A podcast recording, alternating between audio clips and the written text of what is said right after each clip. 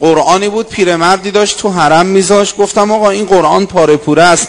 به درد کسی تو حرم نمی‌خوره. گفت آقا به درد منم نمی‌خوره. گفتم بده من می‌برم صحافی می‌کنم بدم کسی استفاده بکنه. رفتم صحافی کردم. بعد یه روز خودم داشتم حواشی این قرآن رو نگاه می‌کردم.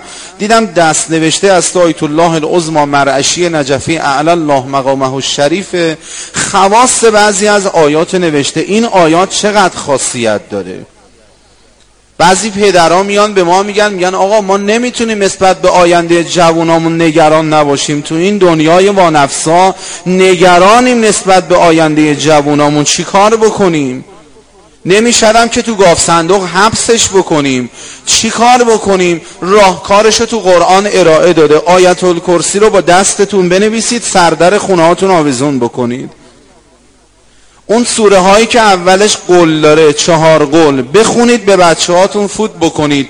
تو این دوران وانفسا جوونا این چهار قول رو بخونید به خودتون فوت بکنید. بیمه میشید.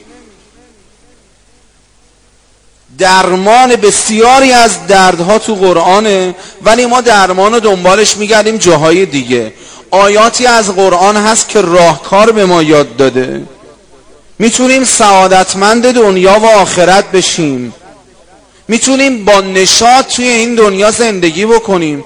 استرس خاطر چرا؟ استفاده کردن از قرصای آرام بخش چرا؟ به جای قرصای آرام بخش روزی پنج و شست آیه از قرآن بشینن زن و مرد بخونن. خصوصا جوانایی که تازه زندگیشونو دارن شروع می‌کنن مقید کنن خودشونو مقید باشن روزی پنج و شست آیه بشینن از این قرآن بخونن بعد آثارش رو تو زندگیشون خودشون می‌فهمن. چه خواست عجیبی داره؟ دستورالعمل های متعددی تو قرآن داریم. بریم نگاه بکنیم خواست آیات رو ببینیم چیه. من واردش نمیشم فقط فعل جمله داشته باشیم که این قرآن کلیدای عجیبی توش داره. فقط هم با خوندن برای انسان حاصل میشه. بخونیم قرآن و یاد که گرفتیم بعد که می‌خونیم تعمل و تفکر در آیات قرآن. ببینیم چه نورانیتی برامون به همراه داره.